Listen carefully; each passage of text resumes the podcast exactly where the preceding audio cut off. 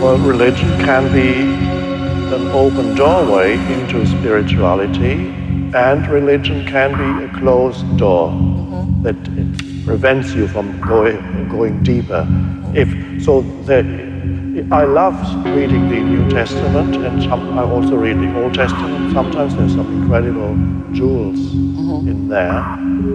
And when I went through this inner transformation, and for the first time, accidentally, I picked up a copy of the New Testament in my mother's place. And I started reading, and I immediately recognized the deep truth that is there, and I realized the truth that is deeper, that is expressed in what Jesus said, is much deeper than what you, how the church interprets it. There's a depth to it, and it reflects your own depth when you read it. So the there's no conflict between between this teaching, which is purely spiritual, and any religion, because if you go deep enough into your religion, then you all get to the same place. It's a question of going deeper. So there's no conflict here. With the important thing is that religion doesn't become an ideology.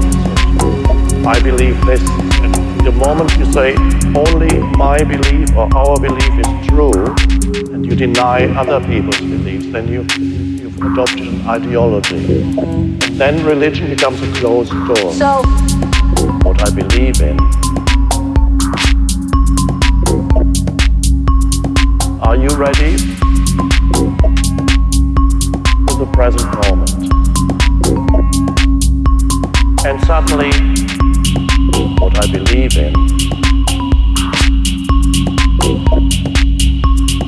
Are you ready? for the present moment. And suddenly, what I believe in. Are you ready? With the present moment. And suddenly, I believe in. Are you ready? for the present moment. And suddenly, what I believe in. Are you ready? With the present moment. And suddenly, what I believe in. Are you ready for the present moment? And suddenly, what I believe in. Are you ready for the present moment? And suddenly, what I believe in. Are you ready for the present moment?